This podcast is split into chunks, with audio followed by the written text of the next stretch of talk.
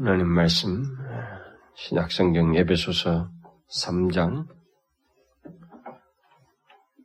십팔 절 십구 절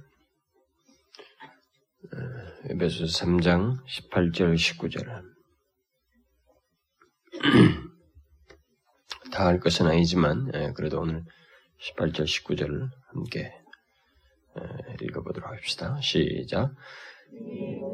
성도와 함께 지식에 넘치는 그리스도의 사랑을 알아. 그 넓이와 길이와 높이와 깊이가 어떠함을 깨달아 하나님의 모든 충만하신 것으로 너희에게 충만하게 하시기를 구하노라. 능히 모든 성도와 함께 지식에 넘치는 그리스도의 사랑을 알아. 그 넓이와 길이와 높이와 깊이가 어떠함을 깨달아.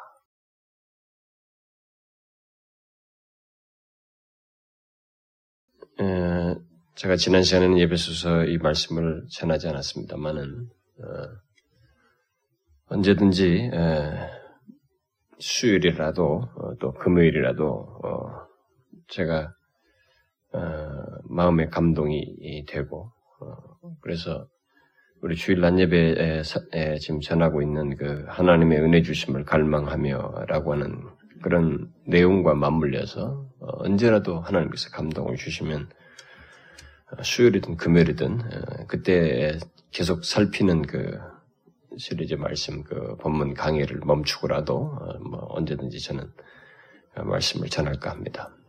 그래서 어떤 때든지 저는 하나님이 우리에게 예기치 않게 우리에게 은혜를 주실 수 있기를 간절히 구하고 그런 기대하는 마음으로 어, 언제든지 어, 별도의 말씀을 전할 수 있을 때는 또 전하려고 합니다. 일단 오늘은 에, 십팔 절과 십구 절 말씀을 중심으로 살피려고 하는데 우리가 지지난주에 그러니까 이 에베소서 강의 전 시간에 에, 우리들이 그 살핀 내용은 어, 그 바로 앞절 말씀의 그 하반절이었죠. 십칠 절 하반절 말씀을 통해서 우리들이 사랑 가운데서 뿌리가 박히고 어, 터가 아, 굳어지기를 구한 그 바울의 간구 내용을 살펴보았습니다. 바울이 구한 그 기도 내용은 어, 우리 그리스도인들이 하나님을 향해서든 어, 다른 지체를 향해서든 심지어 하나님께 속한 일들을 향해서든 그 모든 생활과 그 어떤 신앙 행위의 그 동기가 바로 사랑이어야 한다. 사랑의 뿔을 둔 것이 한다라고 하는 바로 그 내용을 살펴봐요. 바울이 바로 그런 것이 우리의 사랑에 둔 그 어떤 행실들이어야 된다. 그래서 우리의 삶이 계속적으로 사랑의 뿔을 받고 더욱 풍성한 모습을 갖도록 우리는 계속 구해야 됩니다. 사실 우리는 모두 이 부분에서 부족함이 있습니다. 사랑에 대해서는 우리 중에 누구도 그 완전한 상태, 그 만족할 만큼 더 이상 필요가 없다고 할 만큼 그런 상태를 가지고 있는 자는 없습니다. 그러나 그런 부족이 있기 때문에 이 바울은 여기서 계속적으로 우리 가운데 그런 것에 진보가 있기를 구하고 있는 것입니다. 그래서 우리의 삶의 뿌리가 누구를 향해서든, 뭐 하나님을 향해서든, 뭐 다른 지체들을 향해서든, 또 어떤 영적인 일을 도모하는 데서든, 그, 그 모든 것이, 그래서 하나님을 예배하고 뭐 기도하는 것이든 그런 것조차도 그게 바로 뿌리가 사랑이어야 한다고 하는 사실을 기억하고 우리가 계속 구해야 할 것입니다. 자, 바울은 이제 그것을 기도한 뒤에 에, 우리가 궁극적으로 구해야 했던 내용, 더 절정에 다다르는 어, 내용을 간구하고 있는데 그것이 바로 이제 어, 오늘 읽은 어, 십팔 절과 십구 절 내용입니다. 능히 모든 성도와 함께 지식에 넘치는 그리스도의 사랑을 알아. 그 넓이와 길이와 높이와 깊이가 어떠함을 깨달아 하나님의 모든 충만하신 것으로 너에게 충만하게 하시기를 구하노라. 무엇을 구하고 있습니까? 바울은 바로 전에 우리 그리스도인들의 사랑에 대해서 간구했습니다. 그런데 바로 뒤이어서 이제는 그리스도의 사랑, 우리의 사랑이 아니라 우리 우리 자신들, 우리 그리스도인들은 우리들의 사랑이 아니라 그리스도의 사랑에 대해서 말을 하면서 바로 그 그리스도의 사랑을 우리들이 알게 되기를 구한다라고 말하고 있습니다. 그럼 바로 그것을 십팔 절과 이십구 절 상반절에서 말해주고 있는데 능히 모든 성도와 함께, 여기 능히는 이제 이것을 아는 데 있어서 어떤 능력이 필요하다는 것을 말하고 있습니다. 이게 깨닫는 데서 능력이 필요하다는 것을 지금 말을 하고 있는데, 아, 결국 우리 속사람이 강건하여서 결국 우리가 뭐든 하나님이든 다른 지체든 하나님을 향한 어떤 행동이든 그런 것에도 사랑이 있어야 되겠고, 또 하나님을, 예, 그리스도의 사랑을 아는 데서도 우리는 이 속사람이 강건하고 그 능력을 가진 가운데서 있어야 된다. 그러니까 이게 한번 가져봅시다 이렇게 해서 되는 게 아니라는 거죠.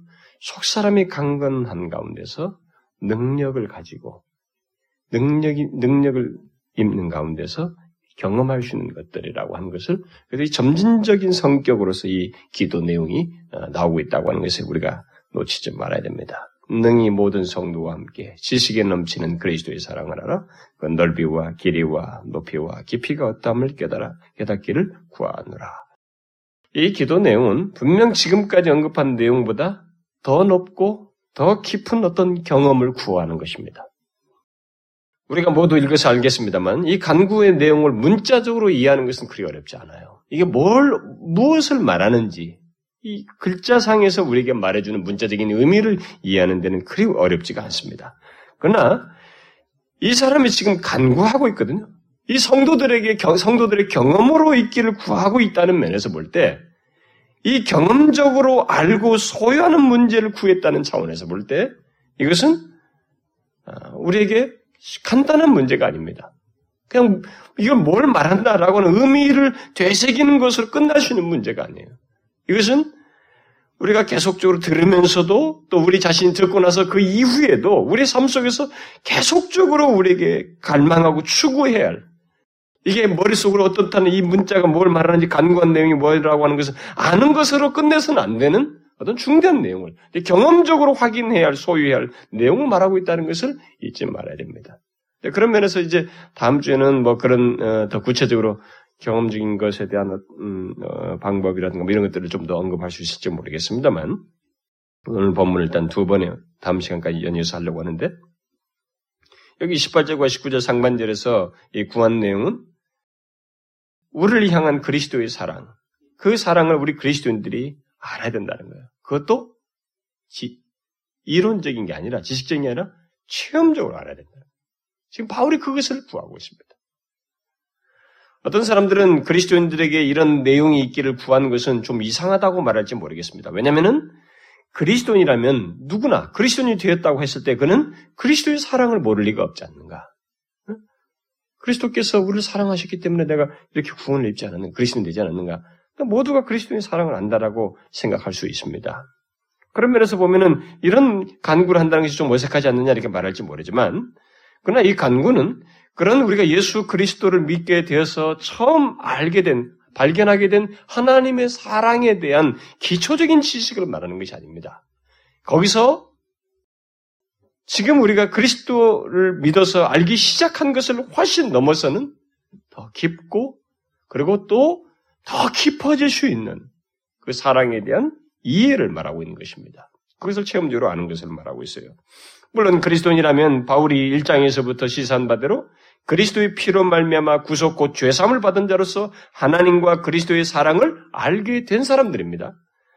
음, 그리고 알지 않을 수가 없지요. 그럼에도 불구하고 바울은 그 이 간구를 통해서 계속적으로 알아야 된다는 거예요. 우리가 그리스도의 사랑을 계속적으로 알아야 되고, 그리고 그 그리스도의 사랑은 더욱 더 깊고 풍성해야만 한다는 것. 물론 계속 제가 안다는 얘기는 체험적인 이해를 말하는 거예요. 그런 것에서 더 깊고 풍성하기를 구하고 있는 것입니다. 그러면 바울이 지식에 넘치는 그리스도의 사랑을 알아라고 한 뒤에 그 넓이와 길이와 높이와 깊이가 어떠함을 깨달아 라고 이렇게 말을 하고 있는데, 도대체 구, 이건 그럼 구체적으로 무엇을 말할까? 응? 더욱더 깊고 풍성하게 알기를 바라는 그 그리스도의 사랑은 구체적으로 무엇을 말할까? 바로 이것은 에, 지금 뒤에서 언급한 대로 그리스도의 사랑을 알아 라고 말한 뒤에 언급한 것처럼 그 넓이와 그 길이와 높이와 깊이가 어떠함을 깨닫는 것을 말하고 있습니다. 결국 바울은 우리들이 그리스도의 사랑을 모든 측면에서 알기를 원하는 거예요. 어? 넓이로도 알 수, 알기를 원하고 또 길이로도 알기를 원하고 깊이로도 알기를 원하고 높이로도 알기를 원하는 것입니다. 그렇다면 우리가 알아야 할 그 그리스도의 사랑이란 그 사랑의 넓이, 길이, 높이, 깊이 이렇게 다각적으로 알아야 될 만큼의 그리스도의 사랑은 많은 것이다. 광대한 내용을 담고 있다고 하는 것을 시사해 주고 있습니다. 현대 주석가들은 이 바울의 이런 간구 내용이 수사적인 표현이다. 시적인 과장법을 쓴 것이다.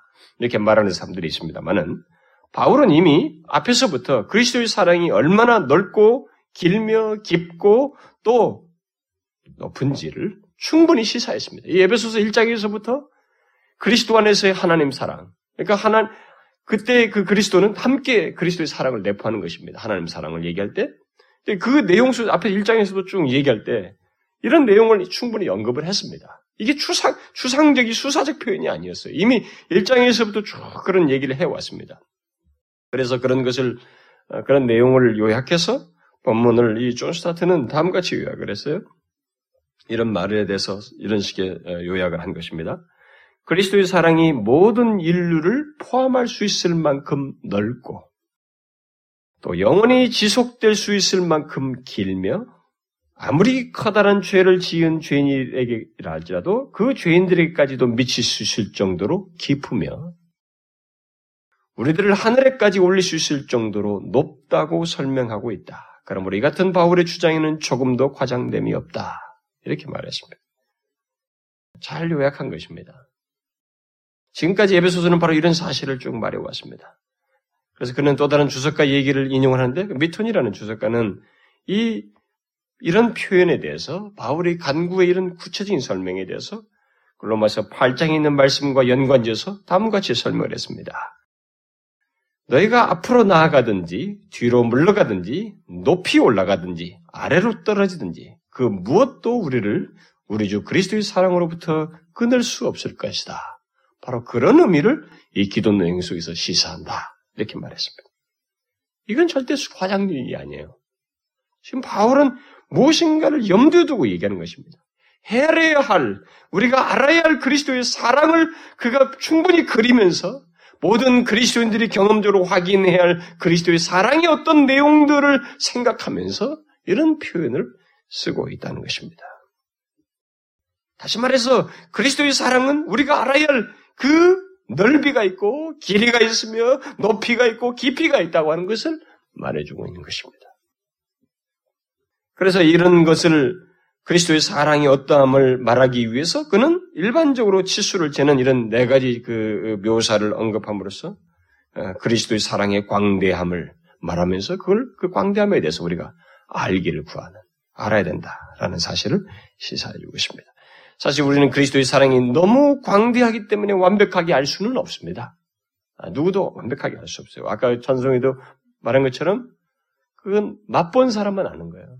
그 사랑해본 사람, 사랑을 받은 사람만, 그 사랑을 목격하고 자기가 그 체험적으로 확인한 사람만이 알 수 있는 뭐 그런 거예요. 근데 정도 차이가 또 다르고 있고 이것을 완벽하게 우리가 이 땅에서 한다는 것은 불가능합니다. 사실 우리는 그리스도의 사랑의 완벽한 이해는 완성될 하나님 나라에서 될 거예요. 그리고 그것은 거기서 또 멈추지 않을 것입니다. 영원이라는 시간을 요하는 그런 알매 작업이 있어야 될 것입니다. 어쨌든 바울은 그리스도의 사랑이라는 말 앞에 이렇게 그 지식에 넘치는 이라는 이런 말과 함께 어 이 네 가지 치수를 병행해서 말함으로써 조금 모순된 듯한 표현을 해주고 있습니다. 그렇게 다 헤아릴 수 없고 측량할 수 없음에도 불구하고 지식에 넘치는 그리스도의 사랑이라고 했으니까 이게 지식을 넘어선단 말이에요. 응? 이게 우리의 한계, 아무리 알아도 그 훨씬 넘어서는 그런 것이 바로 그리스도의 사랑인데 그렇게 헤아릴 수 없고 측량할 수 없는 그리스도의 사랑임에도 불구하고 알기를 구한다고 말하고 있습니다. 그러니까 이것은 그럼에도 알기를 구하는 것은 우리들이 아는 것만큼 풍성한 유익을 얻고 그리스도와의 친밀한 관계를 갖고, 갖기 때문에 그리고 그것이 우리들이 나아가고 진보해야만 하는 어떤 신앙의 모습이기 때문에 그리고 그런 것을 통해서 우리는 진보할 수 있고 그게 신앙의 여정이기 때문에 일종의 의무로서 또한 말을 하는 것입니다. 사실 그리스도의 사랑을 풍성히 아는 것이야말로 우리 삶을 풍요롭게 하는 것이었습니다. 이것만큼 신앙생활의 여정 속에서 우리로 하여금 생기 있게 하고 힘을 갖게 하고 이렇게 황홀하게 하는 것도 없습니다. 여러분과 제가 예수를 믿으면서 내가 교회를 다니면서 적당히 내가 생각하는 범주 안에서 예수 믿는 것은 이런 정도야. 그리고 하나님을 아는 것은 이런 거야. 그리고 하나님의 사랑이란 이런 거야. 라고 내가 개념 정해놓은 한계 내에서 아는 것 그거 말고 우리가 이것을 풍성히 더 깊이 깊이 알아갈 때 음? 알게 되면 그것만큼 예수 믿는 우리의 신앙의 삶을 황홀하게 하는 것도 없어요. 기쁘게 하는 것이 없습니다. 힘을 갖게 하는 게 없어요. 세상이 고단하고 우리의 현실이 굉장히 척박하고 힘듦에도 불구하고 내 자신이 그것을 능히 감당하고도 남고 자신 안에서 그런 솟아나는 감격과 기쁨을 가지고 살아가는 전혀 그런 새로운 것들을 소유하는 것이기 때문에 지금 바울은 그걸 구하는 거예요. 우리에게 그런 알미 있어야 된다는 것입니다.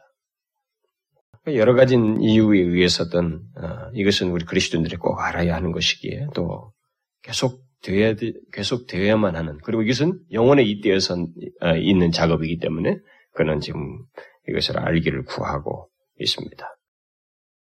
자, 그러면 우리가 알아야 할 그리스도의 사랑의 넓이, 길이, 깊이, 높이가 어떠한 것은 구체적으로 뭘까 말이죠. 이런 것이 그가 뭔가를 생각하고 이런 표현을 했다고 하면 이게 단순히 수사적 표현이 아니고 정말 우리에게 생각할 수 있는 그리스도의 사랑의 넓이가 있다고 한다면 그런 것은 도대체 무엇일까?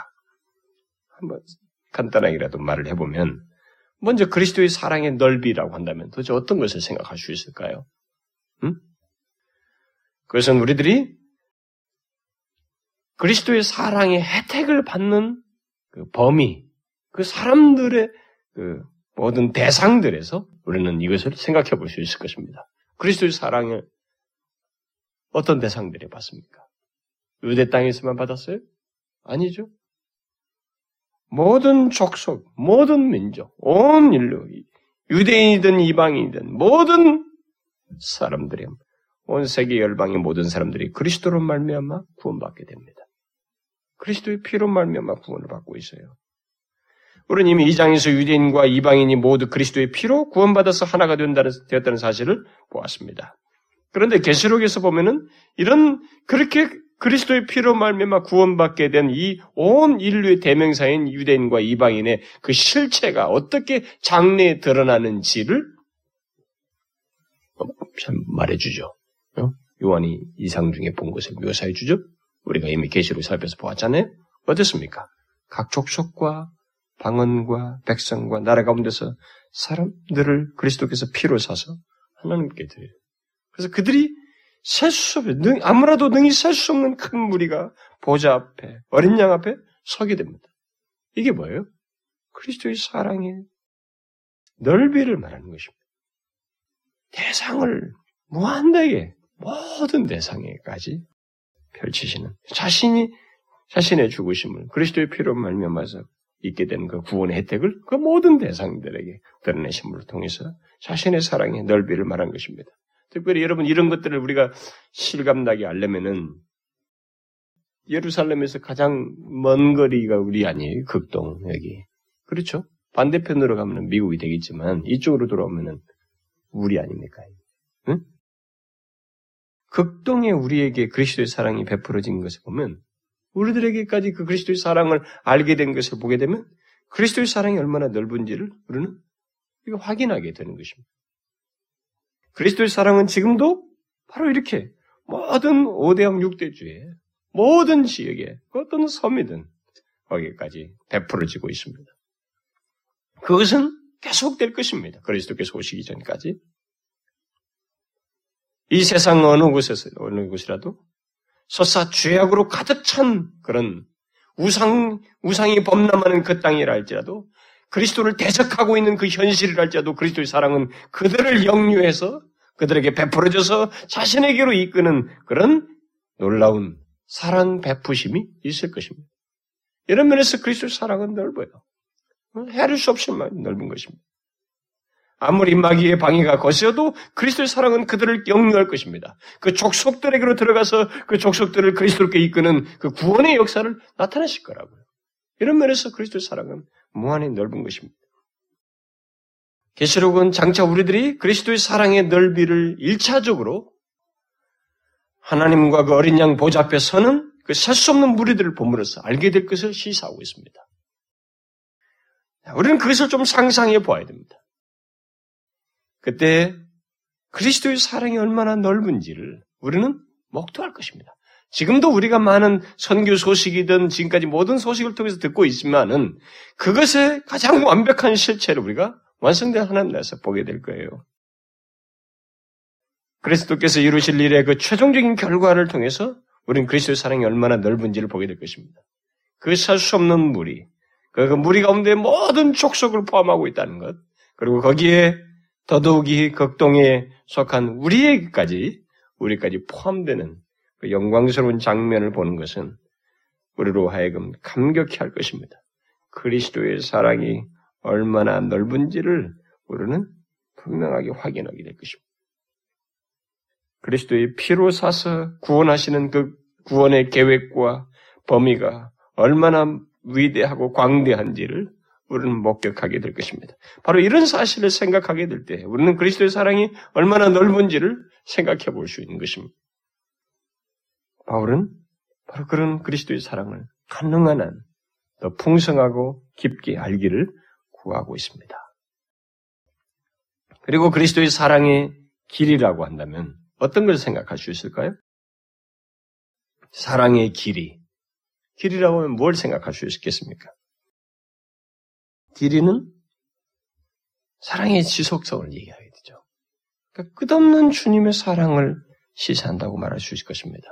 더욱 정확히 말하자면은 그리스도의 사랑이 여러분과 저에게 지금 먼저 우리를 중심으로 생각해 봅시다.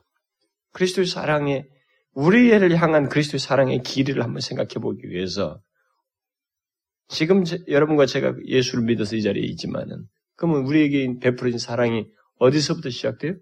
성경이 어디서부터 시작된다고 말하고 있습니까? 창세전이에요.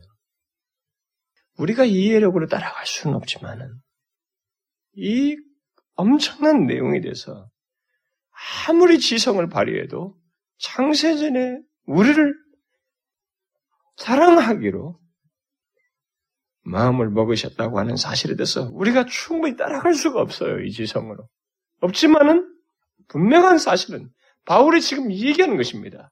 하나님을 믿는 그리스도인들, 에베소서 성도들에게 일단 예수 그리스도를 믿는 사람이라면 이 그리스도의 사랑의 길이를 알아야 된다는 거예요. 생각해야 돼요. 알아야 된다는 것입니다. 이것도 지성적으로 하는, 머리로 하는 것이 아니라 체험적으로 알아야 된다는 거예요. 얼마나 사랑이 깊은 길이가 무한한지 말이에요. 어디서부터 시작됩니까? 창세전부터. 하나님 아버지께서 예수 그리스도와 함께 창세전부터 우리를 사랑하기로 마음 먹으시고 그것을 어떻게 구체적으로 실현할 것인지를 계획을 세우시고 이 땅에서 행하시고 마침내 우리를 이 땅에 각각의 시기에 구원할 자들을 두셔서 여러분과 저는 이셨는데 두셔서 부르시고 이렇게 은혜를 입는 자리에 하나 그리스도의 사랑을 입는 자리에 위 위치에 있게 된 것입니다. 그렇다고 여기서 멈추는 것도 아닙니다. 이 사랑은 어떻게 됩니까? 계속되는 것입니다. 끝없이 가는 거예요. 어디까지 이어집니까? 영원으로 이어집니다. 우리가 존재에 있어서는 제한적이고 유한한 순간을 이 땅에서 지나지만은 나를 향한 하나님의 사랑에 관한 하는 영원부터 시작해서 영원으로 가는 거예요. 그 길이가 얼마나 무한하냐는 거죠. 바울은 그것을 얘기하는 것입니다. 그리스도의 사랑의 길이를 우리가 알아야 된다는 거예요. 이것은 성경이 증거하고 있는 거예요. 이미 창세기, 아니 여기 에베소서 일 장에서부터 얘기했잖아요. 창세전을 택하시고 이 얘기를 했잖아요. 우리는 이런 내용에 대해서 알아야 되는 것입니다. 성경에 있는 모든 진리를 우리에게 실제적으로 내가 느끼든 못 느끼든 실제적으로 하나님 편에서는 행하신 사실이에요. 하나님께서는 베푼 일입니다. 이미 자신에게서 먼저 새 계획을 세웠고 실행한 사실이에요. 그것이, 그 사실이 검증된 것은 현재에 와서 우리가 확인하고 있을 뿐입니다. 그러나 내가 확인하기는 늦, 늦었을 뿐이지 이미 그 사실은 이전부터 있었고 진행되고 하나님의 사랑은 이전부터 있었으며 우리에게 베풀어진 것입니다. 이것에 대해서 알아야 된다는 거예요. 그래서 성경에서 이런 것들을 가장 교리적으로 잘 설명한 것이 바로 은혜 언약이라고 하는 거죠. 그리스도 안에서 하나님께서 우리, 우리에게 영원부터 언약을 맺으시고 그리스도 안에서 구원하기로 그 언약을 충실하게 끝까지 지키신다고 하는 사실. 바로 그것을 이 얘기를 하죠.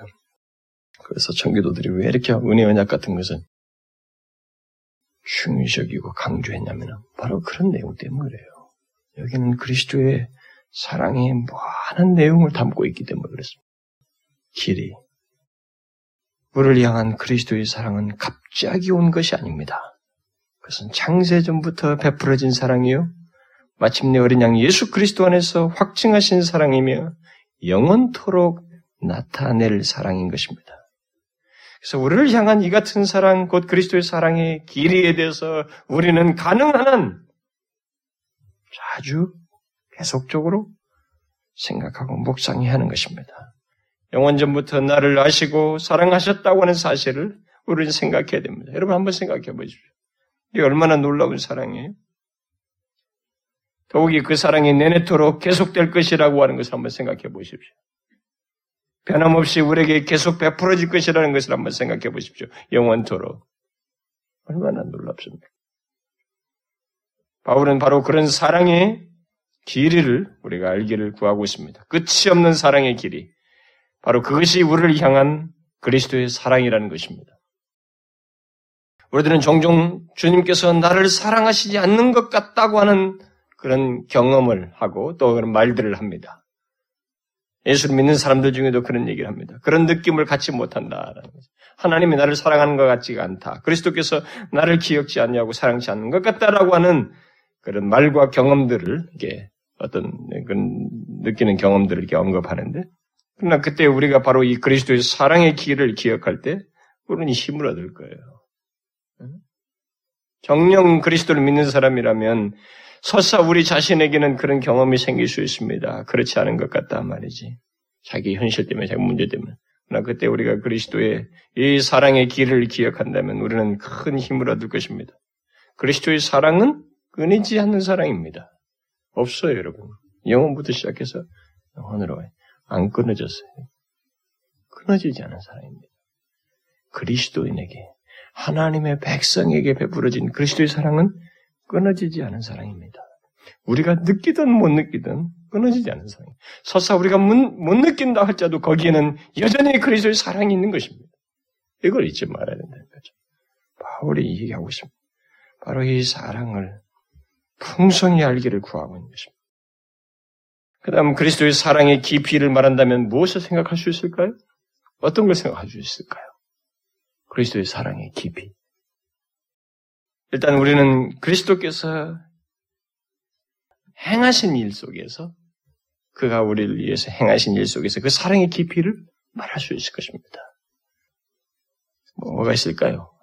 우리에게 자기의 사랑을 나타내신 주님의 행동, 일이 있다면 무엇이 있을까요? 그의 사랑의 깊이를 생각나게 하는 그의 행위. 예? 십자가요. 그보다 더 먼저부터 생각해 봐야 됩니다. 그것은 성육신에서부터 생각해야 돼요. 그가 어디서 어디로 오셨습니까? 그는 하나님이십니다. 이 깊이를 헤아리기는 우리가 분명하게 한계가 있어요. 그는 하나님이십니다. 그런데 그가 우리를 구원하시기 위해서 자기를 낮추어서 육신을 입으시고 그 육신을 입으시는 이것을 도식적으로 교리적으로 생각할 수 없어. 이게 실제 사실이란 말이에요. 우리가 정녕 예수 그리스도를 믿는다면 분명 그가 하나님으로서 육신을 입는 작업을 행하셨다는 얘기입니다. 이 깊이를 생각해 보자는 거예요. 사랑의 깊이에요, 이게. 이 부분을 가능한 한 많이 우리는 묵상해야 됩니다. 이 예, 바울이 그 빌립보서 이 장에서 말을 하잖아요. 우리는 이걸 생각해 봐야 돼요. 왜냐하면 이 내용 속에서 그리스도의 사랑이 얼마나 깊은지를 우리가 절절하게 볼 수가 있거든요. 주님이 누구인지를 먼저 생각해 보십시오. 그는 삼위의 제위이신 바로 하나님 자신이십니다. 그런데 그가 우리를 구원하시기 위해서 하나님과 동등됨을 취할 것으로 여기지 아니하시고 자기를 낮추셨습니다. 근데 어디까지 낮추셨어요? 죄를 알지도 못하신 분이 죄악된 세상과 유한한 환경 속으로 자기 자신을 낮추셔서 들어오시는 그런 낮추심을 합니다. 뭐예요? 왜? 오직 우리를 구원하기 위해서요. 구원하기 위한 그의 사랑을 표현한 것입니다. 우리는 이 내용 속에서 그가 어디로부터 어디까지 낮아지셨는지를 생각해야 됩니다. 그저 하나님이신 그가 하나님과 동등됨을 취할 것으로 여기지 아니하시고 죄악된 세상에 자기를 낮추셔서 버리셨다고 하는 것, 자기를 낮추셨다고 하는 것. 도저히 헤아릴 수 없는 이 낮아지심을 그가 행하셨다는 것. 우리는 이것을 생각해 보아요. 여기에는 자신의 우리를 향한 사랑이 기저에 강하게 깔려 있습니다. 그렇지 않고는 성취할 수 없어요. 그것을 자원해서 할 수가 없습니다. 자기가 스스로 하나님이신데 하나님과 동등됨을 취할 것을 여기지 아니하시는 자발적인 선언을 할 수가 없습니다. 없어요. 그렇게 낮출 수가 없습니다. 여러분 한번 묵상해 보십시오. 무한하신 하나님께서 유한한 인간의 몸을 입고 이 땅에 오셨다는 것. 그것도 말 구유에 나시고 비참하고 가난한 가정에서 삶을 사셨다는 것. 그리고 자신이 창조한 인간의 손에 고난을 받으시고 그들에 의해서 조롱을 받고 채찍을 맞으면서 온갖 수욕을 받으시다가 십자가에 달려서 죽으시는 이 사실을 한번 생각해 보라고요. 이 장면만 생각하면, 인간적으로 생각하면 우리는 이걸 다 볼 수가 없습니다. 그가 누구이셨으며 어디서 와서 이 환경과 이 경험을 하고 계신가를 보면은 우리는 그가 우리를 향한 사랑의 깊이가 형용할 수 없을 만큼 깊다고 하는 것을 보게 되는 것입니다. 어디서부터 어디까지인가 잴 수가 없어요. 그가 본래 어떤 분이신지를 기억하고 그의 성육신의 모든 과정을 보게 되면 우리는 그의 사랑의 깊이를 어림이라도 잡을 수 있는 거예요. 과연 깊다고 하는 것을 보게 되는 것입니다. 사랑이라는 말밖에 말로 표현할 수 없어요. 그렇습니다. 영광스러운 하나님의 위치에서 낮고 천한 인간의 몸을 입고 저주의 십자가에 달려 죽으시기까지 자신을 내어주는 사랑, 여러분 그 사랑의 깊이를 한번 묵상해 보십시오. 가능한 한 많이 묵상해 보십시오. 묵상해 보라고요. 바울은 지금 그것을 알기를 구하고 있습니다. 우리는 이것을 알아야 되는 것입니다. 설사 그것을 아는데 영혼을 요한다 할지라도 우리는 알아야 할 문제예요, 이것은. 그래서 지금부터 우리는 시작해야 되는 것입니다. 그것을 아는 것을 통해서 우리가 유익을 얻고 기쁨을 얻고 위로를 얻는 그런 그리스도인의 삶을 살다. 그, 그것을 위해서 기도하는 거예요. 그런 것이 있기를 구하는 것입니다. 특별히 그가 어디서부터 어디까지 이렇게 낮추셔서 낮아지셔서 우리를 사랑했는가를 생각함과 동시에 그렇게 낮이 자기를 낮추셔서 사랑한 대상들을 생각해보면 우리는 그의 사랑의 깊이를 또한 더 극적으로 생각할 수 있습니다. 그렇게 낮추셔서 사랑한 대상이 누굽니까? 의인이에요? 죄인입니다. 하나님을 대적하고 하나님과 원수로서 살았던 죄인입니다. 하나님이 혐오하는 죄악들로 가득 찬 죄인입니다. 주님이 사랑하사 구원하신 그 대상을 우리는 여기서 잘 생각해야 됩니다.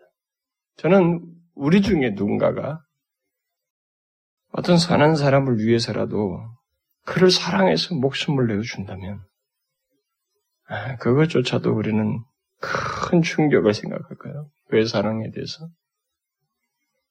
그런데 유일한 대상이에요, 이분은. 하나님이에요. 같은 인간도 아니고, 같은 부리도 아닙니다. 우리와 동료가 아니에요. 하나님이시면서 죄 없으신 그가, 그것도 죄인, 유한한 우리를 위해서 그렇게 자신을 낮추셔서 자기 몸을 내어주시는 사랑을 드러냈다고 하는 것. 이게 사랑의 깊이가 어떠한지를 말해주는 것이에요. 어떻습니까, 여러분? 우리는 이 부분을 생각을 해야 돼요. 예수님 사람들이 너무 감상적으로 지나가 버린 것입니다. 너무 간단하게 지성적인 도식적인 단어로 문장으로 딱 지나가 버려요. 그럴 것이다라고 단정짓습니다. 묵상을 해야 되는 것입니다. 이것을 알아야 돼요. 바울은 이것을 체험적으로 풍성하게 알기를 구하고 있습니다. 우리는 이것을 지금으로 하는 것으로 끝나지 않습니다. 더, 더 알게 될 것이고 계속적으로 알게 될 거예요. 그리고 더 이것의 깊이를 헤아리는 날이 올 것입니다. 확연하게 알면서 감격하게 될 그날을 우리가 대망할 것입니다. 우리가 모두가 하나님 보좌 앞에 섰을 때 그리스도의 사랑의 깊이가 어떠한지를 확연하게 알고 우리는 놀라게 될 거예요. 그것을 이해하는 겁니다. 그것을 지금부터 알기를 구하는 것입니다. 이것이 아는 것이 우리에게 많은 유익을 주거든요.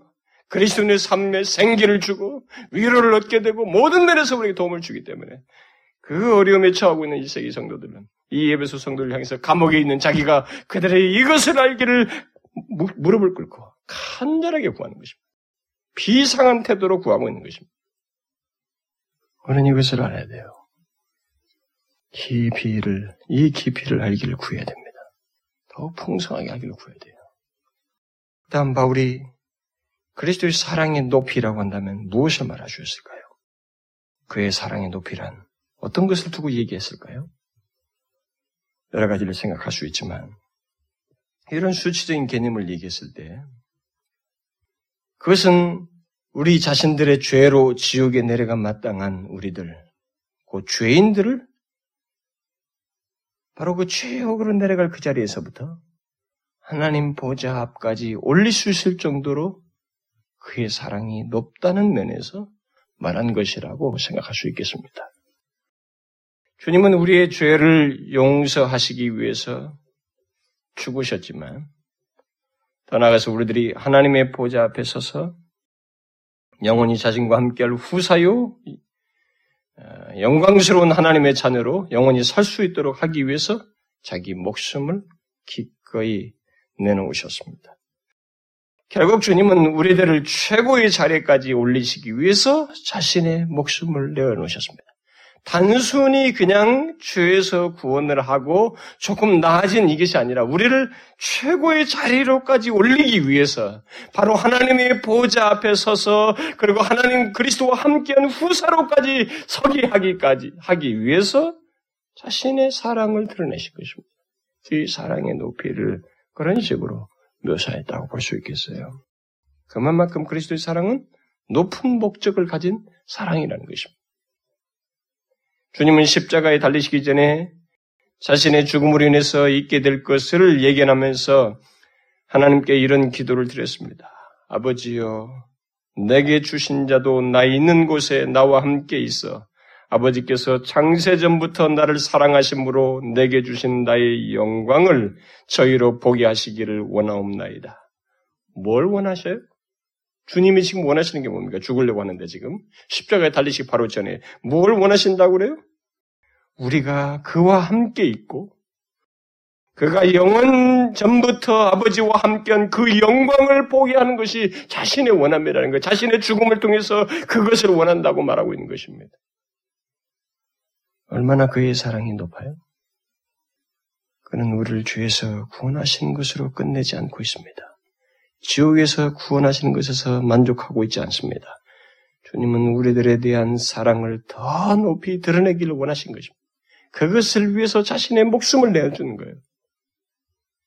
자기와 함께 아버지와 함께한 그 영광을 보게 하는 것으로 그 자리까지 올리기 위해서 자신의 사랑을 드러내신 것입니다. 주님은 우리들이 영원히 자기와 함께한 후사로서 그의 영광을 보며 누리게 될 그 최후의 영광스러운 자리를 허락하기 위해서 지옥으로부터 바로 그 자리까지 우리는 그런 자리가 그냥 갑자기 우리가 무슨 자격이라도 있어도 된다고 생각합니다. 우리의 자격은 지옥의 자리예요. 지옥이 우리의 마땅한 자리인 것입니다. 그러니까 거기서 바로 그 자리로 올리시기 위해서 자신의 목숨을 내어준 것입니다. 그의 사랑은 그런 면에서 높다는 거예요. 바로 그런 사랑을 우리가 더욱더 알기를 구하고 있습니다. 그래서 우리가 영광, 구원, 영생 이런 단어를 얘기할 때마다 그리스도의 사랑의 높이를 생각해야 된다는 거예요. 응? 그걸 생각해야 된다는 거죠. 그냥 터무니없이 우리가 좋은 것을 얻게 됐다. 뭐 이렇게 생각해서 안 된다는 거죠. 이것을 알기를 구하고 있어요. 이런 내용 속에서 있게 된 것이라고 하는 것. 그래서 그런 결과적인 것에 너무 매이기보다 결국 거기에까지 그런 결과를 주시는 그리스도의 사랑의 높이를 우리가 알기를 구하는 것입니다. 그것이 우선적으로 있어야, 있어야 된다는 것이죠. 자, 그러면 이제 우리는 여기서 한 가지를 다음 시간에도 하겠습니다만 질문할 것이 있습니다. 그것은 그 같은 그리스도의 사랑, 곧 그 사랑의 넓이와 길이와 깊이와 높이를 안다라고 하는 것은 구체적으로 무엇을 말하느냐. 제가 앞에서 충분히 언급을 가끔 가끔 했습니다만 다시 한번 확인하고 싶습니다. 안다는 것이 구체로 무엇을 말하는가 하는 것입니다. 바울은 본문에서 이 그리스도의 사랑은 사실상 알 수 없을 만큼 광대하다는 사실을 시사하는, 시사하면서 어, 지식이 넘치는 그리스도의 사랑이라는 말을 했습니다. 그러면서도 알아야 된다, 알기를 구한다 이렇게 말하고 있습니다. 그래서 모순되는 듯한 용어를 함께 쓰고 있습니다. 오늘 본문에서 안다, 깨닫다라는 말을 쓰고 또 하나는 지식에 넘치는 이라는 말을 함께 쓰고 있습니다. 아, 다소 모순되는 것 같지만 바울은 여기서 우리에게 어떤 내용을 시사하고 있는 것입니다. 그러니까 이런 묘사들 속에서 우리 깨달을 수 있는 것은 그리스도의 사랑을 깨닫고 알아야 하는 것인데 그렇지만 그것을 아는 일은 우리의 생각을 훨씬 넘어서는 일이라는 거예요. 그래서 그 지식은 완전히 알 수는 없지만 체험적으로 알 수 있고 그 알은 계속되는 것이다. 이 세상에서는 제한되어 있지만 계속되는 것이다 라고 하는 것을 시사하고 있습니다. 물론 우리는 그리스도의 사랑을 제일 먼저 지적으로 알려고 해야죠. 이런, 이런 통로를 통하지 않고 이런 방식이 없이 되지가 않죠. 지금도 우리가 그런 방편을 쓰고 있잖아요. 말씀을 통해서. 하나님의 그리스도의 사랑을 지적으로 알고자 해야 됩니다. 다시 말해서 그리스도의 사랑의 넓이와 길이와 깊이와 높이와 어떠한지를 성경을 통해서 살피고 묵상해야 됩니다. 왜냐하면 성경만큼 그런 지식을 완벽하고 풍성하게 말하는 것도 없기 때문에 그렇습니다. 따라서 그리스도의 사랑을 알기 위해서는 일차적으로 성경을 연구하고 살피고 그 내용을 가능한 한 풍성하게 묵상을 해야 됩니다. 그러나 그런 알은 항상 체험적인 알미 되어야 된다고 하는 것을 본문에서 배경적으로 말하는 거예요. 바울은 이 사실을 아, 이런 사실을 본문에서 전제하고 안다 뭐 이런 말을 쓰고 있는 것입니다. 예, 성경에서 여기 안다라고 하는 이런 말은 다 체험적인 지식을 전제한 것입니다. 왜냐하면 그리스도의 사랑은 관계적인 사랑이잖아요. 여러분 관계에서 여러분 사랑이 대상 없는 사랑을 줄 수 없, 나눌 수 없죠. 주님의 사랑은 지금 대상이 없는 사랑이 아닙니다. 대상을 둔, 우리라고 하는 대상을 둔 사랑이기 때문에 이 관계 속에서의 사랑은 이론적일 수가 없습니다. 여러분 관계, 관계를 갖게 되면 서로에 대해서 체험적인 지식을 갖게 되는 거예요. 응? 그런 사귐을 갖는 거죠. 바로 그런 내용을 얘기하고 있습니다. 그러니까 그리스도의 사랑을 안다는 것은 결코 이론적으로 아는 것이 아닙니다. 체험적인 알맹이에요. 그러므로 우리는 그리스도의 사랑의 그 넓이와 길이와 깊이와 높이를 체험적으로 알아야 됩니다. 제가 지금 이런 내용을 뭐 얼마나 언어로 이런 걸 설명할 수 있겠어요? 응? 아까 말한 존 스타트나 뭐 이런 사람들 주석가들을 이용할 때 그들이 그런 묘사를 간단하게 요약을 하지만은 그걸 어떻게 우리가 다 구술로 묘사하죠? 구술이 불가능해요, 여러분. 그렇지만은 이제 그 사랑의 관계에 들어간 사람만이 그 사랑을 알기 시작하는 것입니다. 여러분 그렇잖아요. 사랑은 이렇게 하면서 알아가는 거예요. 그리고 깊어지는 것입니다. 그렇죠? 그리고 그 사랑은 깊어진다고 하는 것은 서로 관계 속에서 사랑의 맛을 알아요. 체험적인 사랑을 하고 있다는 것이거든요. 바로 그걸 얘기하는 거예요. 그리스도의 사랑을 지금 아는 문제는 깨닫다, 안다, 지식에 넘치는 이런 얘기 나오지만 한계가 있지만 계속적으로 알아가는 것, 체험적으로 알아가는 사랑을 얘기하는 것입니다.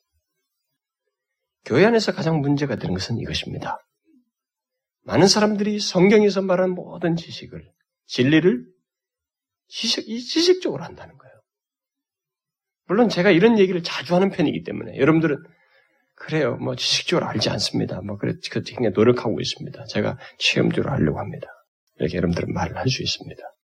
저조차도 때로는 어떤 진리를 제가 설명하고 놓고도 설명한 것만 설명한 것에 못 미치는 저의 상태와 태도를 제 안에서 발견할 때가 있거든요. 그러니까 체험적이지가 않다는 거죠. 지식적일 때가 많다 이 말이에요. 어떤 때는요. 이런 문제가 있어요. 제가 다음 시간에는 어쩌면 어떻게 하면 좋겠는지 그러면은 뭐 그런 문제를 더 언급할 수 있으면 좋겠습니다만은 우리는 그리스도의 사랑을 아는 문제가 길이, 높이, 깊이 이런 것의 넓이에 대해서 성경이 뭐라고 했더라, 성육신의 진리가 어떻고 어떻고 해서 문답으로 해서 아는 문제가 아니에요. 그것은 출발이에요. 알아야 됩니다. 지적으로 알아야 돼요. 그러나 그것은 그저 출발일 뿐이에요. 결국 우리는 그 그리스도를 더 깊이 알기를 구하는, 원하는, 사모하는, 관계에 충실하는 작업 속에서 체험적인 지식이 있어야 돼요.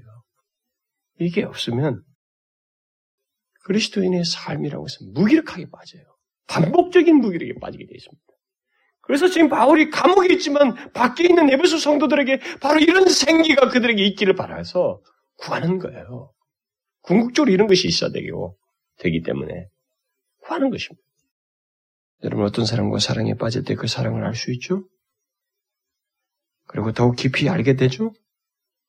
바로 그리스도의 사랑도 정도는 다를지언정 알 수 있으며 그 알면 점점 깊어지고 풍성해 주시는 것입니다. 바로 그런 맥락에서 알기를 구하라고 하는 것이에요. 구하고 있는 것입니다. 더욱더 깊이 마치 깊은 사랑에 빠지듯이 그리스도의 사랑을 알기를 구하고 있는 것입니다. 오늘날 예수 믿는 사람들에게 있어서 우리들이 항상 하나님을 믿는 수준을 스스로 규정하는 것, 규정하는 작업들을 익숙하게 한다는 것입니다. 교회에 오래 다닌 사람들 속에서도 그런 일이 많이 생겨요. 하나님을 믿는 것은 이 정도다 라고 스스로 규정하는 거예요. 성경이 말하는 풍성한 내용이 있어도 그것을 자기 이해가 거기에 못 미쳐서 그런지 경험한 바가 없어서 그런지 그런 것에 풍성함이 있다고 하는 사례를 듣지 못해서인지 그런 권면과 도전과 열정을 듣지 못해서 그런지 사람들이 단정을 지어요. 그래서 그 단정 지은 것 안에서 신앙생활을 열심히 하는 거예요. 왔다 갔다. 그리고 거기서 만족하려고 그래요. 근데 바울의 기도는 그게 아닙니다.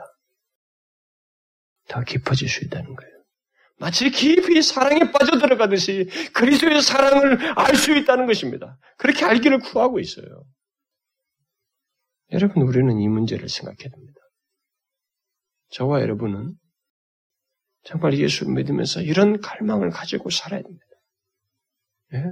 멈추지 말아야 됩니다. 여러분, 성경에 보십시오. 노년에 있지만은 노년인데도 그들이 하나님에 대한 이해가 더 선명한 사례들이 많잖아요. 모세도 그렇고. 그렇죠. 그런 사람들이 있습니다.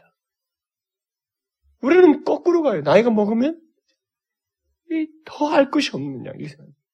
속사람이 날로 새로워지는 문제가 있잖아요. 바울도 그랬고, 그리고 고백했고. 새로워지면서 속사람이 날로 새로워지는 내용 속에 뭐가 있을까요? 그리스도의 사랑을 더 알아가는 그 내용이 포함되어 있는 것입니다. 그것이 있기를 구하는 거예요.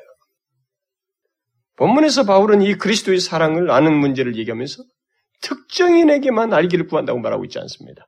본문에서 뭐라고 말해요? 모든 성도들이, 모든 성도들이 그리스도의 사랑을 알아야 한다고 말하고 있습니다. 그리고 그 사랑은 모든 성도와 함께 알아야 한다고 말하고 있습니다. 유대인이든 이방이든 남자든 여자든 젊은이든 늙은이든 지성이든 무지한자든 종이든 주인이든 모든 성도들이 함께 그 사랑을 알고 공유한다는 것을 말해주고 있습니다. 이 같은 그리스도, 이렇게 그리스도를 안다는 것은 개인적인 노력 이상이고 개인적인 체험 이상이라고 하는 것을 시사해 줍니다. 그것을 다른 지체들과 함께 공동체 속에서 아는 것을 시사하고 있습니다. 그런 가운데서 더욱 깊고 풍성하게 알 수 있음을 시사합니다. 여기 성도와 함께라는 것은 그런 것을 말해요. 그래서 사람들 중에 그리스도의 사랑을 개인적이고 신비적인 체험에서 아는 것으로 생각하는 그런 사람들은 이 본문이 거역하고 있습니다. 거절하고 부인하고 있습니다. 그거 아니에요. 그리스도의 사랑을 깊이 아는 것은 성도와 함께입니다. 이걸 우리가 알아야 돼요. 어쨌든 여기서 바울은 모든 성도가 이렇게 그리스도의 사랑을 알아야 한다는 것을 말하고 있습니다. 우리 중에 특정인에게만, 무슨 목사나, 무슨 뭐 어떤 특정인에게나, 열심히 있는 사람이나, 그 사람만 아는 게 아니에요. 모두가 알아야 된다. 그래서 우리 모두 그리스도의 사랑을 알기를 구해야 되는 것입니다. 여러분, 이런 소원 없습니까? 예? 예수를 믿으면서 이런 소원 없습니까? 우리는 주일 낮 예배 시간에 계속 은혜 주심을 갈망하며 라는 말씀을 살피고 있습니다. 같은 맥락이 될 수 있어요, 이것은요. 그리스도의 사랑을 더 깊이 알고 싶지 않습니까? 하나님은 있다고 하는데, 더 알 수 있다고 말하는데, 그리고 더 알게 할 수 있고 알게 한 사례들을 말하고 있는데 왜 우리가 멈춥니까? 이 구하라고 있잖아요. 구하고 있지 않습니까? 여러분, 이번 주일날 제가 그 얘기를 꺼낼 수 있을런지 모르겠습니다만 여러분과 제가 지금 알고 있는 생각 있잖아요. 그리스도를 믿는 것에 대해 생각하는 거. 이렇게 믿어도 된다. 나는 이렇게 믿는 거 잘 믿고 있다라고 하는 여러분과 제가 생각하고 있는 그거 있죠? 이걸 뚜껑을 열어야 돼요, 여러분요. 그걸 벗겨내야 됩니다. 그걸 벗겨내야만이 이런 진리가 와닿아요. 그거 하기 전까지는 나 다 잘하고 있다. 나 열심히 갈망하고 있고 그리스도 사랑 알고 뭐 이 정도 하면 됐지. 더 이상 뭘 요구해. 이렇게 생각하는 거야. 아직 몰라요. 바울이 구한 이런 이런 세계와 이런 은혜의 경험들에 대해서 알지 못하는 거예요. 그러니 갈망도 없는 것입니다. 여러분, 우리는 그리스도의 사랑을 알기를 구해야 됩니다. 아, 멈추지 말아야 돼요. 그게 얼마나 우리에게 풍성한 유익을 주는지를 알아야 됩니다. 예? 달콤함은 이루 말할 수 없는 거예요. 조나단 에드워드는 초자연적인 은사들을 많이 받는 것보다도 하나님의 은혜를 잠시 경험하는 것이 자기는 더 좋다고 그랬습니다. 무슨 말인지 알아요, 여러분? 그 달콤함을 잠시 맛보는 게 더 유용하다고 그랬어요. 근데 우리는 거꾸로 생각하죠. 거꾸로 생각합니다. 은사를 받으면 다 끝난 줄 알아요. 모든 것이 보증인 것처럼 생각합니다. 그런 초자연사를 많이 받는 것보다도 하나님의 은혜, 이런 하나님의 사랑에, 그리스도의 사랑의 깊이를 잠시라도 맛보며 더 깊이 알아가는 것이 더 유용하다는 거예요. 더 좋다는 것입니다. 여러분과 제가 지금까지 알고 있는 것보다 더 깊고 풍성한 알미 우리에게 있을 수 있습니다. 그러므로 멈추지 말고 이걸 갈망하고 구해야 되는 것입니다. 로이드존스 목사가 그의 성도들에게 본문을 가면서, 강의하면서 이런 말을 했습니다. 이걸 인용하고 마치고 싶은데 교회가 당면하고 있는 커다란 걱정거리는 우리가 우리를 향한 그리스도의 사랑을 알지 못하고 있는 그것입니다. 우리를 향한 그리스도의 사랑을 알지 못하고 있는 그것입니다. 우리는 사소한 것들과 쓸모없는 행동과 토론을 하는데 시간을 소비하고 있습니다. 우리가 이 사랑과 이 사랑의 지식으로 충만하게 하기 위해서, 충만하게 되기 위해서 우리는 충만하게 되기를 원한다면 우리는 완전히 변화될 것입니다. 충만하게 된다면 완전히 변화될 것입니다. 우리는 강건하게 우리를 강건하게 만드는 것은 바로 이 지식입니다. 그것이 사도가 에베소 교회 성도들이 능히 모든 성도와 함께 지식에 넘치는 그리스도의 사랑을 알아 그 넓이와 길이와 높이와 깊이가 어떠함을 깨닫도록 끊임없이 기도한 이유입니다. 아, 우리는 그것을 알고 그것 안에서 자라가며 그것 안에서 기뻐해야 합니다.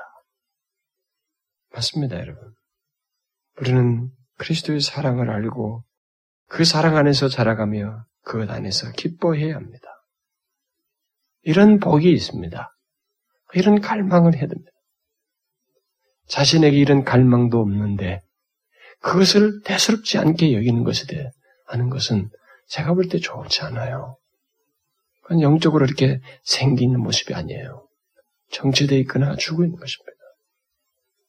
우리는 이렇게 바울이 구한 것처럼 구하면 좋겠어요. 그리스도의 사랑을 더 알기를, 체험적으로 알기를, 예? 우리가 성경 공부 시간에 배운 내용을 더 깊이 알기를 구해야 되는 거예요. 어떤 사람들은 아 도대체 체험적으로 아는 게 뭡니까? 난 모르겠습니다.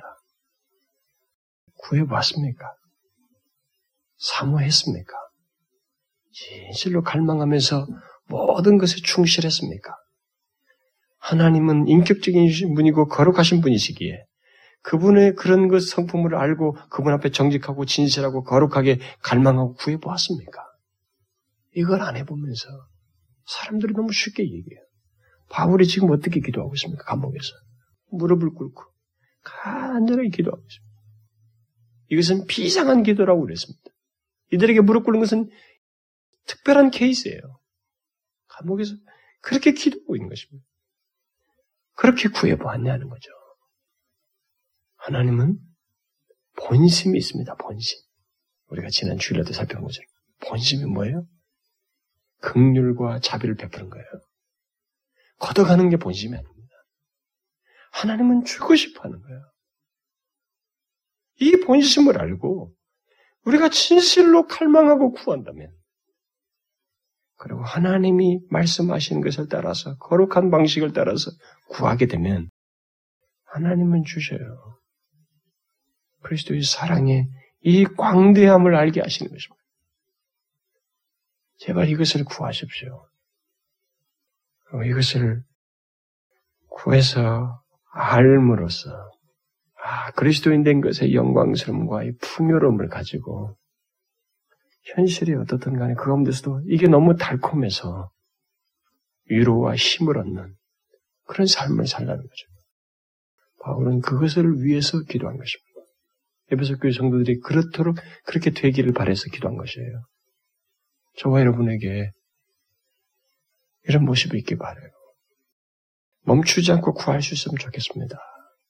우리는 나중에 확인하게 되겠습니다만 이 땅에서부터 맛볼 수 있고 진보할 수 있기 때문에 바울의 간구를 따라서 우리도 구하면 좋겠어요.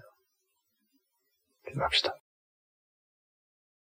하나님 아버지, 우리에게 하나님을 알게 하셨을 때는 그냥 그분이 우리에게 좋은 분이요 유익을 주고 구원을 주었다는 사실을 알고 그 정도에서 만족하게 하기 위함이 아니고 하나님과 더 깊은 사랑의 관계를 우리 주님께서 우리 주님의 그 사랑이 어떠한지를 알고 주님과 더 깊은 관계를 사랑의 관계를 갖도록 하기 위해서 우리를 구해주신 줄 믿습니다. 이런 것은 우리에게 분명히 특권이요 복인 줄 믿습니다. 오 하나님이여, 이 특권과 복을 우리가 가감없이 누릴 수 있도록 도와주시옵소서. 이 바울의 간구가 우리의 간구가 되어서 그리스도의 사랑의 어떠함을 우리로 하여금 풍성하게 알게 해주셔서 그것을 인하여서 이 세상의 어떤 어려움과 시련 속에서도 위기와 유혹 앞에서도 우리가 굴하지 아니하고 그 사랑을 인하여 감사하며 그리스도인 된 것의 이 특권과 영광스러움을 알고 하나님이여 충실하게 주의 백성으로 이 땅을 살아가는 저희들 되게 하여 주옵소서. 오 아버지여, 우리가 멈추지 아니하고 잠시라도 그리스도의 사랑을 알아가는 데 멈추지 아니하고 만족하지 않고 더 깊이 풍성히 알기를 구하는 저희들 되게 하여 주옵소서. 그런 간구를 따라 하나님이여 개인에게뿐만 아니라 몸된 교회 위에 주여 그리스도의 사랑에 그 풍성함을 아는 그런 은혜를 부어 주시옵소서. 하나님 아버지여, 그런 은혜의 때를 우리에게 주시옵소서. 말씀을 통해서 점진적으로 알아가는 것보다도 더 하나님 풍성하고 깊게 알아가는 또 전체가 알아가는 복을 주시옵소서. 하나님 아버지, 주의 말씀이 이것으로 끝나지 않냐고 이 말씀이 내내도록 우리의 뇌리에서 남고 우리의 마음에서 계속 요동쳐서 쉼없이 자신을 살피며 그리스도의 사랑을 알기를 갈망하는 그 모습이 지속적으로 있게 하여 주옵소서. 예수 그리스도의 이름으로 기도하옵나이다. 아멘.